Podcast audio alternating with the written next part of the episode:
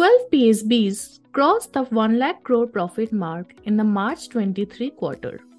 The State Bank of India accounted for half of the total earnings. So, how did this happen? One other thing that needs to be considered is the low valuation of the PSBs. So, how can we improve the valuation? Hi there, and welcome to the Business Line podcast. This is Nabodita Ganguly.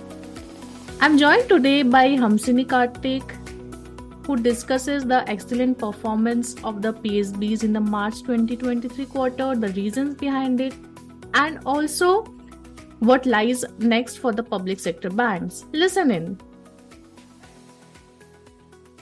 Hi, Hamsini. Thank you so much for joining us. Hi. So, I wanted to ask you while we all have been talking about how escalating the performance of PSBs has been in the March quarter, could you elaborate a bit and how they had that performance? What happened? It was like a magic wand. All of a sudden, we started talking about how great PSBs are performing. I was like, oh, this is great. We need to have a discussion about it. That's right. That's right. Actually, I was, uh, we were chatting up, I was chatting up with a bank, a, a banker uh, during the results uh, this was one of the large uh, public sector banks. And I told him how the difference between uh, private banks and public sector banks, uh, in whichever parameter that we look at the numbers, is sort of narrowing. And this is a very, very interesting thing. And it's a very uh, positive development as well.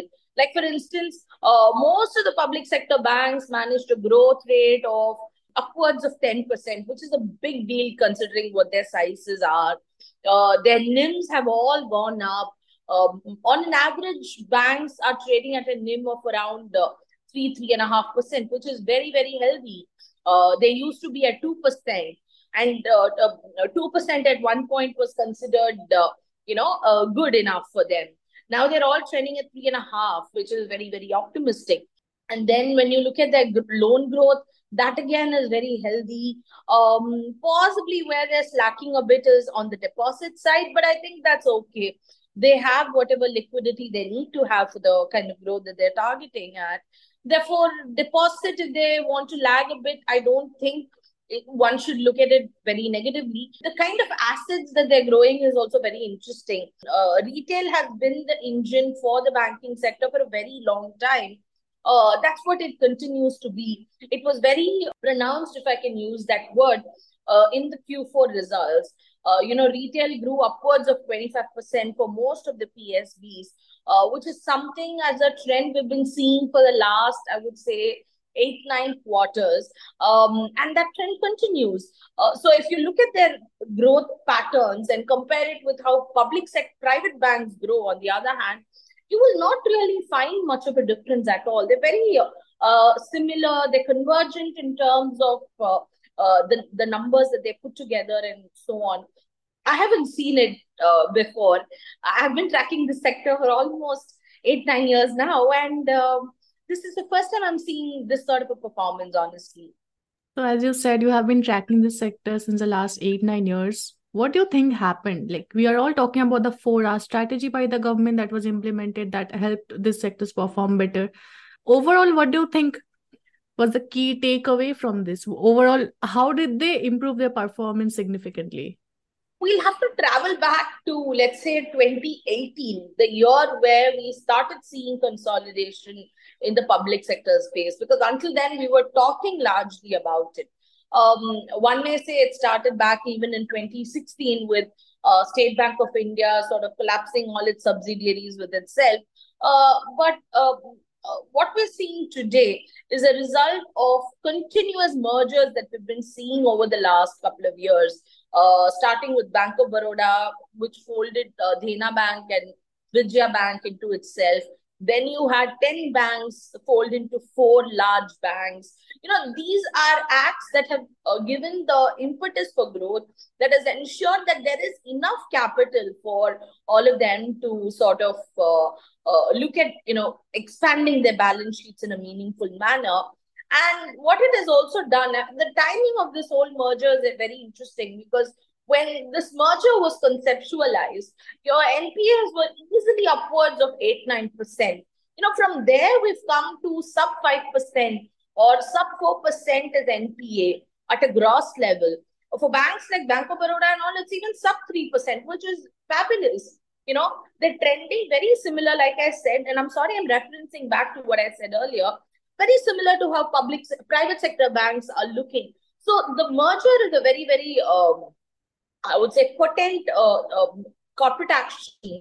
Uh, if if we can, you know, put put in some uh, jargons here, which has led to a better or optimized performance of uh, public sector banks. That is one part to it.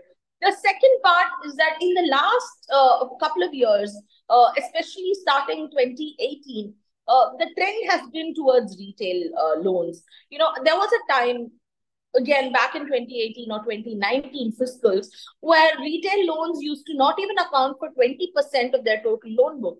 And retail for a public sector bank is pure retail which is your housing loan vehicle loan etc plus your sme segment and your agri segment right? All these three put together would not even be 30% of their total book.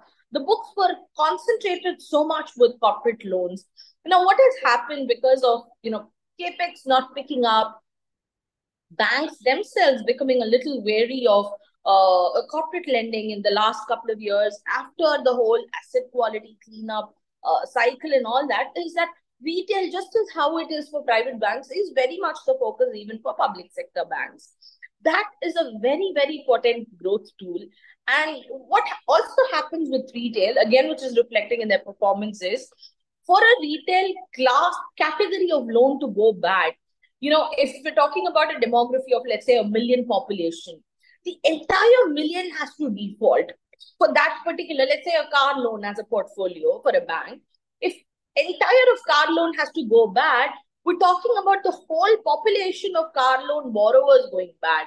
That doesn't quite often happen at all. In fact, that doesn't happen so much at all with retail loans. Therefore, the NPAs are getting padded up a lot because of the retailization efforts that banks are now taking. Because NPAs are getting padded up, because there is not much provisioning to be made, uh, the financials on an overall basis are looking much better than what they used to be around the same time five five years back. Or let's go back to even four years. You know they're looking very healthy because of the change in the loan mix. Uh, now it's 50 50 or some of the banks it's even 60 40 the larger proportion being aligned to retail book. So these are the two, three factors that has really helped the performance of public sector banks. Okay, understood. And now talking about valuations of the public sector banks, this is something I'm very confused about. Mm-hmm. Why is it so low and how can it be improved? Sure. It's uh, historically state owned entities do uh, earn is much lower compared to uh, private banks or private entities. Uh, if, for for instance, look at a, a BHEL versus its counterpart in the public se- private sector. Uh, likewise, look at a steel factory. Look at SAIL versus Tata Steel. You know, the dichotomy in valuations will always be there. So that's a given. That shouldn't worry as much. But what worries, especially with the banking sector, is the uh, breadth of the dichotomy. Uh, for instance, um, uh, the difference in valuation between a private bank and a public bank, public sector bank today could go as much as 200 times. That is to say that on an average, private banks are being valued at upwards of 1%, easily upwards of 1%. You will not find too many private banks valued at book value and all that. Whereas, barring SBI and maybe a Bank of Maharashtra, which is very, very small compared to SBI, the rest of the pack is trading at very, very PTA valuations. We're talking about 0.8x book, 0.5x book. There are names even at 0.3x book. What this ideally means is that as an investor, if I were to buy, let's say, 10 shares of uh, Bank of Baroda, I'm just giving as an instance, or let's take some other name, uh, XYZ Public Sector Bank. I were to buy 10 shares of that bank for, let's say, 1,000 rupees. It implies, the valuation implies that the real worth of those 10 shares is only 300 rupees. 700 rupees, which I'm shelling out from my pocket to buy these bank stocks, are just going towards, you know, writing off of um, uh, balance sheet and uh, P&L provisioning, so on and so forth. That is the assumption. Now, why is there this assumption? Because um, there are two paths to valuations as such. You know, one is financial performance consistently doing well. We call it the arithmetic um, aspect of valuations. The other thing is perception. And perception is largely a function of how markets uh, see or view a particular stock. What, what is the standards of corporate governance in a particular company or a particular bank? What is the independence of the board? Uh, what is the decision making quality and authority in a particular uh, entity? These are aspects that really add up to the second part that I mentioned about, which is the uh, perception of valuations, right? Where public sector banks are lacking is the second part. They've gotten their arithmetics right. Like we just discussed, their numbers are looking as good as private banks. That's not the problem. The fear is that is the governance still really good? You know, that is a question that needs to possibly uh, find an answer here. And we have we have a long, long way to go as far as that is concerned. Are you optimistic about the future? I don't know. I would want to be optimistic, but yeah. uh, uh, there's a larger issue here at play. You know, hmm. um, let's let's just look at how boards are decided in a, a private bank versus a public sector bank. Hmm. In the public sector bank, government is the largest shareholder. In SBI, for instance, government holds more than 55% stake in the bank. Uh, with banks like Bank of Baroda and all, the number goes as high as even 70, 76%, right? So when you have government as the primary stakeholder, obviously they would want to put their people in it. So does it stop? What is the autonomy that the people at the operations have? Can can the uh, can the key managerial persons say no to certain um, uh, possibilities or certain i'm using very kind words here um, of certain uh, you know wants of their shareholders uh, not being ratified not being accepted not being ceded to by the bank. Uh, very colloquially it's called phone banking. You know a monthly calls up and says why don't you look at this account favorably presumably from whatever I've been hearing and picking up from my sources, my interactions with bankers in the last four, five years, this idea and concept of phone banking is gradually coming down. It's not so prevalent like it used to be a decade, decade and a half back. You know, that kind of interference is apparently coming down. But the thing is that the way public sector banks operate versus the way private banks operate is very, very different. Uh, there is there is a board, the uh, a bank bureau. Now it is the F- FISB which is in charge of picking up the chairman, the in case of SBI, the MD CEO for other banks, and so on. So there is it's a very different process, a very different mechanism that is that is in play.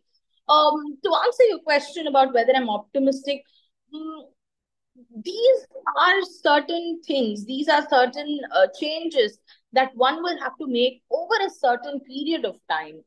And during the period of time, it's important that the financials or the arithmetics that add up to valuations also stay on the same course, um, which is it's, it's going to be a very Herculean task, you know, to to to improve perception. Once in your mind, when you think that somebody is um, not worth the salt, uh, not a person that you can trust, whatever the person does, you know, somersaults, cartwheels, it's going to be very difficult for you to trust that person again, right?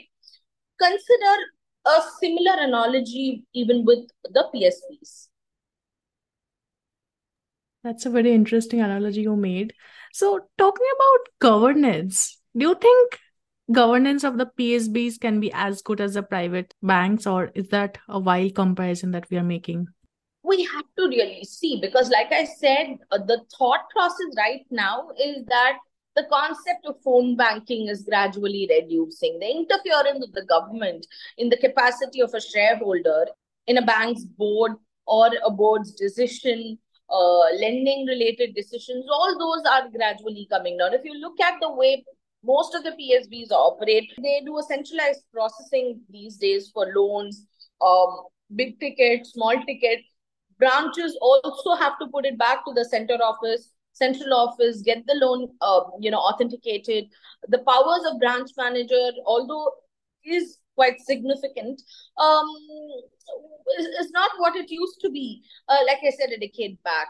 you can't extend loans basis relationships so much. So those matrices are improving. But I think uh, one will have to really still wait for a couple of years to see if they start reflecting in numbers.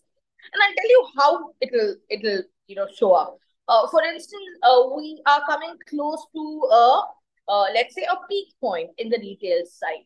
Uh, what we have seen uh, very intermittently in the past is that a couple of banks have thrown up uh, trouble on the retail side. So how a PSB is going to behave? You know, that would, for instance, be something that as analysts we'll all watch very closely.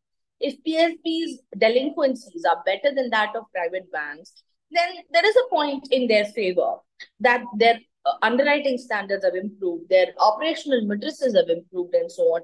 We have to test PSBs under different cycles right now and we can't make a very blanketed statement saying that you know they will improve or they will not improve it's a wait and watch kind of a situation so i think the key takeaway is as of now we need to observe how things are going we need to observe how things are going that's one um, two we need to see consistency in the way that they're performing um, mm. and by this what i mean is that take a bank like a state bank or a bank of baroda mm the net NPA of State Bank is less than 1%. You know, this is something that the bank is posting probably after a decade or so's gap. Uh, will it maintain it at sub 1%? Yeah. So That's basically, one part. Hmm, March quarter performance cannot be taken in isolation. I would say March quarter performance is a culmination of many mm. quarters of good performance. Mm. But we have to, I mean, if, if valuation improvement in valuation is something that you work on you know it cannot happen overnight for instance how do i how do i how do I tell you? If uh, you're a, let, let's say you, you you're working out to build some muscles and you're having protein shakes, right? So protein shakes only if you have it over a period of time does it mm. reflect on your body. A mm. shot of protein shake doesn't do any magic, right? so uh, it's I know, very right? similar yeah. to that. Mm. Hmm. The PSBs are, are, are, are showing us that they're absorbing the protein shakes very well. Hmm. But is it going to add up the mass? We'll have to see. Maybe it will start reflecting in another two, three years. By hmm. then, uh, they would have already lent a little to corporates. Uh, uh, uh, the performance of some of the loans that went through restructuring during COVID, those would have also run a full cycle. Give it time. That's that's what I'm implying. Give it another four, five years. Uh, but does the government have so much time? We don't know because uh, the government is uh, very gung ho about privatization. They've been talking about it in every forum possible. Um, we get to understand that there are at least two candidates that the government is looking at from a privatization perspective. Um, what sort of valuations is, is it going to really get? Um, because just having size and taking it to an investor is not a game changer any longer. We're seeing that even with IDBI Bank until lately, right? So, uh, it and can it distance itself from the banks? Can it allow the banks to function autonomously, entirely autonomously, and then take it to market? These are things that we would all watch. One more very important thing, Nabodita, which uh, maybe in the course of this fiscal and the next fiscal, it will start showing up. Um, as the burn rate increases, that is, the capital consumption rate increases for banks, they will have to raise capital. Right now, most of the banks are raising tier two capital, additional tier two capital, right? But when they go, can they go for a tier one on their own without the support of government? You know, that will be the true test of all the efforts that have culminated from, let's say, 2016 to 2020 in cleaning up the PSB system entirely.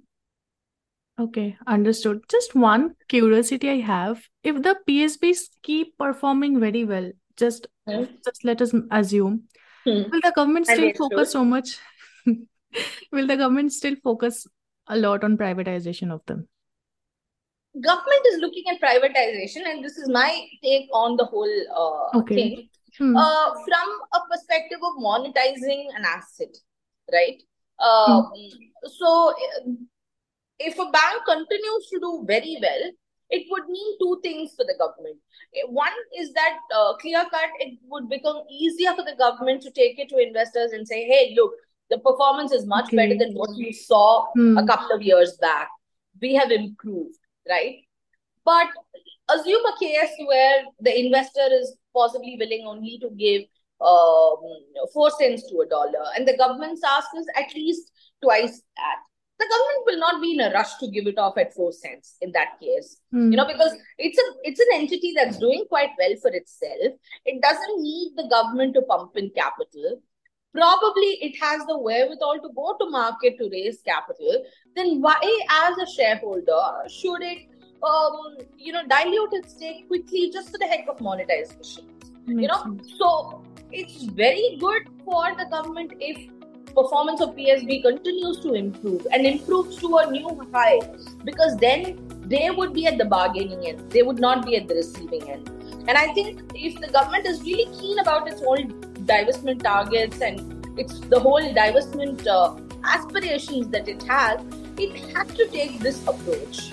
You know, being a um, being let's say a seeker and not a beggar. That's a very beautiful way to end it. Thank you so much for your time, Thanks, so Thanks a lot.